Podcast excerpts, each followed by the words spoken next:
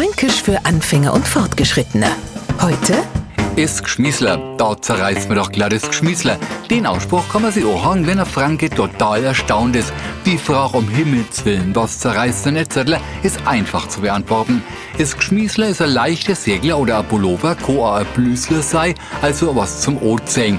Nicht allzu dick und drum groß einem das glatt einmal zerreißen. Und mit dem Schmiesler zeigt sich der Franke wieder mal international. Ja, in der Weltstadt der Haute Couture Paris, ne? Da sagt man zu dem Ding Chemise, also Hemd. Das hat uns jetzt so beeindruckt, dass wir es ein in unseren fränkischen Zungerzustand aufpasst haben und so ist dann es Geschmiesler draus geworden. Fränkisch für Anfänger und Fortgeschrittene. Täglich auf Radio F und als Podcast unter radiof.de.